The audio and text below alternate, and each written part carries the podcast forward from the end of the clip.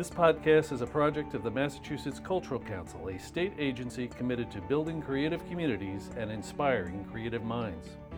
But the reality is, no margin, no mission. So if you're not able to stay sustainable, you can't assure that you're delivering whatever your services, whatever the cultural um, resources are you're providing to the public. So assuring that you're sustainable five years, 10 years, next decade, next century. Hi, I'm Anita Walker at the Massachusetts Cultural Council, and welcome to Creative Minds Out Loud. Our guest today is Todd Smith. He is the interim executive director at the American Textile History Museum in Lowell. Welcome to the program. Thank you. For those who have not had the experience of the museum, what is it? So the American Textile History Museum uh, and its different iterations really centers around the history of the textile industry um, primarily from the actual the, the owners, the, the, manufacturing companies themselves. And so it was established back in uh, 1960, and it focuses on the the manuscripts and documentation around those organizations, but also the machinery, the, the wooden tools, the history of the textile industry from the beginning uh, in Lowell in 1820s up to today and the changes that it's gone through throughout. So we're, we're, we kind of cover the full gamut of the history of textiles. So now that we're all excited about it, yeah, you're here to tell me that unfortunately it's kind of going the way of the textile industry in Massachusetts. Unfortunately, we're mod- we're modeling that a little bit closer than we meant to. Yes. So you came in. Uh, you, are a business person, right? Uh, right. You came in from the the land of business executives exec- yeah. um, to try to take a look at this institution, uh, which was really struggling struggling financially and help determine whether there was a path forward for the museum or whether it needed to be gently, carefully, and kindly um, come to the end of its life. Exactly. So, how did you approach that question? Well, I think um, the the way that the the issue was approached was with the support of one of the major funders for the uh, the organization for the museum, and they really urged the the board and the uh, the museum leadership to take advantage of some outside financial consulting to do some forensic analysis essentially on the finances and evaluate what the status of the museum was and did it have a path, like you were saying, a transformative path that it could explore, or was this a time where they needed to think about responsible close? Because with museums, unlike many other organizations, closing is not something that happens slowly, and we can talk more about that too. So, what what did you find? What were some of the indicators that uh, told you that it was time to come to an end at this museum? I think specifically for this museum, one of the biggest indicators uh, that actually triggered this this event with the funder was um, a couple of years of major losses. Um, you know, so from a sustain- sustainability standpoint, you know, the museum was not able to continue to cover the expenses that it was sustaining, and so those losses got to a point where it, it raised the, the, both the attention of the board itself and what they wanted to focus on, but then the funders wanting to get involved too. What were the options that you considered in terms of um, saving it? So that's definitely with the with the work of the consultants and definitely the integration of the board and the engagement of the board. We we looked at several different paths over a nine month period, basically of uh, transforming the museum both in you know, the size of it. Uh, the collection is a massive collection, as many people have heard us talk about. So how to possibly reduce that and then get more integrated within either the community or, or different partnerships. So looking at partners locally, looking at partners regionally, uh, looking at alternative ways of us to engage with the community, and uh, and then also looking at ways to potentially um, no longer be a museum with an exhibit focus, but research focus, and so to turn kind of inward more. And so we looked at all those different options surrounding that. And and funding and sustainability was the utmost of importance to be able to do that. And though many of those options came close, the long term financial perspectives in all of them really didn't play out in a way that meant that the museum could sustain itself long term. So that was the, the overarching goal for the board and for the organization was if we were going to transform, transform successfully so that it was sustainable five, ten years down the road. And, and the math just it, it didn't work. We essentially the runway that we had, if you want to think of it that way, from a financial standpoint, wasn't enough. There wasn't enough time to be able to kind of put the things in place that needed to happen. So, so I can imagine that you came into this position hoping to find the magic solution. Right. I mean, this must have been tough to really sort of face up to the facts. I mean, you know, magical thinking, we talk about that all the time, that if only we could do this. I mean, what was that like? That was actually very difficult, I, I, will say. I mean, and, and this is true again for, the, for board leadership and some of the consultants as well, that we all came into, and I was talking to another um, organizational leader who was talking for the same problems. You don't come in with the intentionality of closing. That's not it at all. It's exactly what you said. You come in saying, we can do this, we can save this. And, and it's very addictive from that standpoint, I will be honest. Uh, you know, early, actually, when you and I met in January, I really at that point we were really investigating these paths and it's like we're going to make something work. I, we're going to make it happen. And one of the key things that i realized specifically is as a voice kind of from the outside of the organization as well you have to balance that with bringing in the but we still have to be sustainable when we're done. And so some of those tough decisions are it's close but does it really play out? Like let's take it three years out let's take it five years out and really look at the finances. And so it's tough. So now there's a whole new work assignment in front of you. Uh, yeah. And closing an institution isn't just a matter of shutting the door and locking it and walking away. I mean, what's involved in, um, in bringing an institution like this to a closure? It is not a simple process, yeah. So, what's involved in closing, specifically for museums uh, and any nonprofit organization that has some level of assets collect, collection or otherwise, it's responsibly distributing those materials. So for us, our collection is, as I said, rather significant and large, and it covers both uh, paper materials, so books and manuscripts and archives, and then 3D materials, machinery, so large, huge pieces to small patent models and textile uh, costumes, dresses, all these different pieces. And we have to find homes for all of that.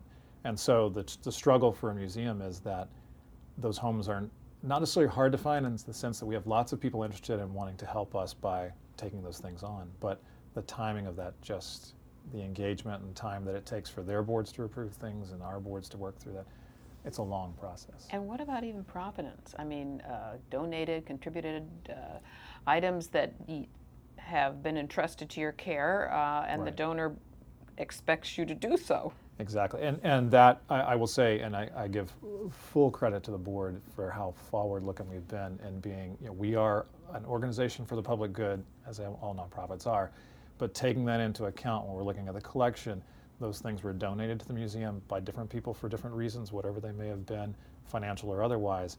But keeping that in place when we're looking at the new homes for that, and really keeping that as the forward most important piece that is this the right home for the public good for that item. So when someone donates, yeah, actually that's one of some of the toughest conversations is from some of those smaller donors, the family donors who have said, well, we'd like that piece back. And we're like, I'd love to be able to do that, but the reality now is it's part of the public good, and actually it's part of this larger collection that this organization now would like to see, but they need all of those pieces, and so your family piece goes with that. And so those are sometimes the toughest conversations. Oh, I can imagine that would be very, very difficult. Yeah.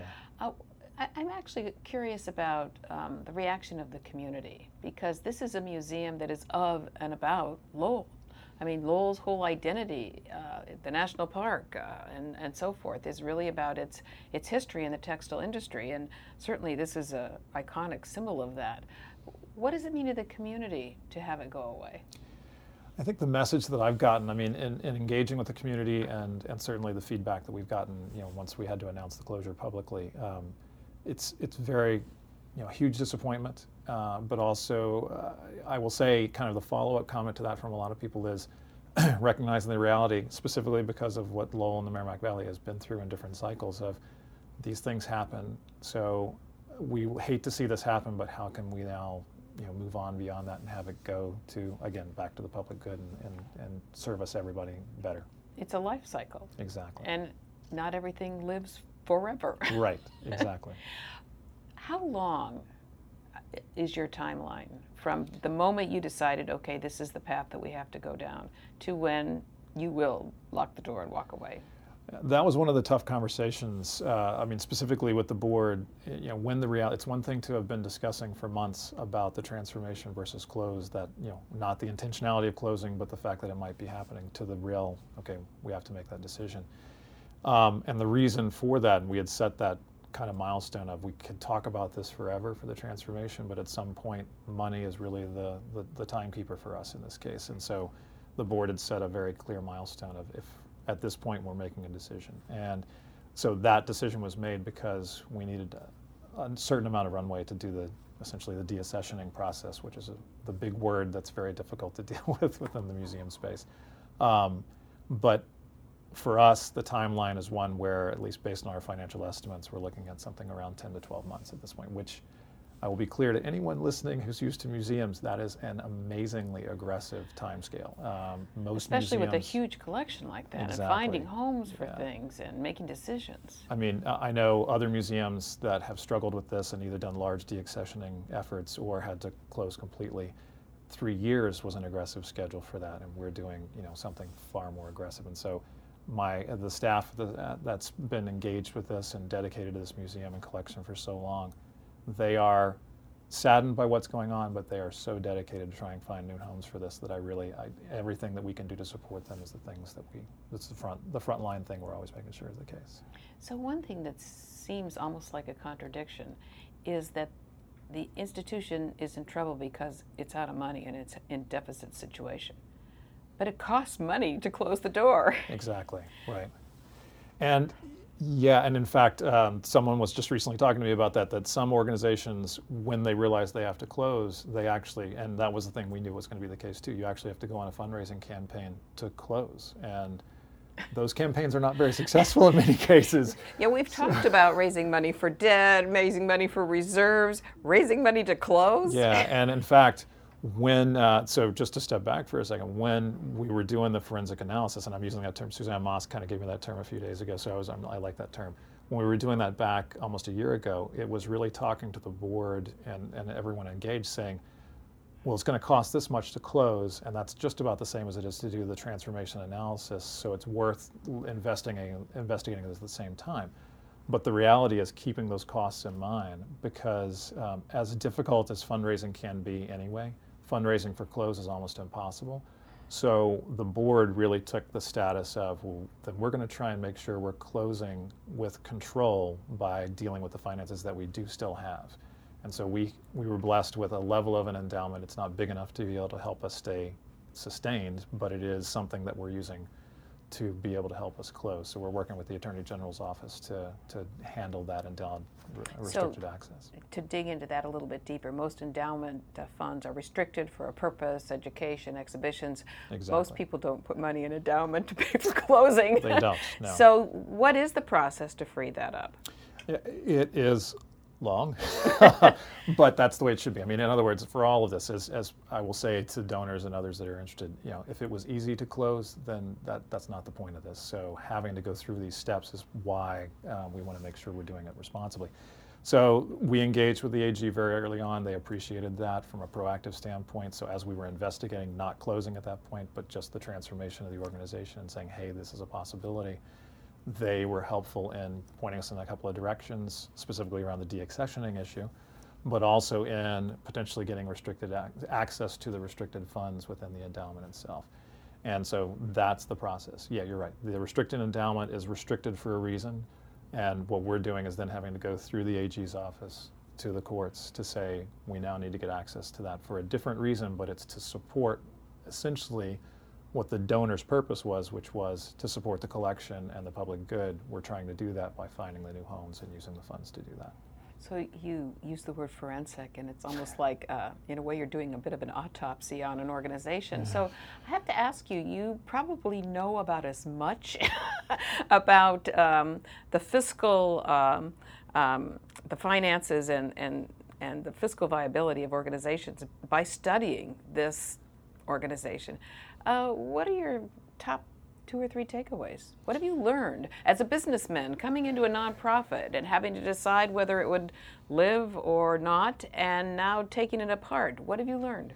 Fair enough. So, uh, so I'll say I'll kind of do two things there. So uh, we definitely there's some things that I definitely have learned, and I know because we're not done yet. There are things I'm going to learn. So there are lessons that are coming up. I'm just waiting for them. Um, but I think the two biggest things are, um, in the other nonprofits that I work with too, the struggle that non, many nonprofits have in not wanting to think of themselves as a business because that has a different connotation to everybody. But the reality is, no margin, no mission. So if you're not able to stay sustainable, you can't assure that you're delivering whatever your services, whatever the cultural um, resources are you're providing to the public. So, assuring that you're sustainable five years, 10 years, next decade, next century is really something that we'd want to have everybody keeping. And I think it's easy to lose that sight.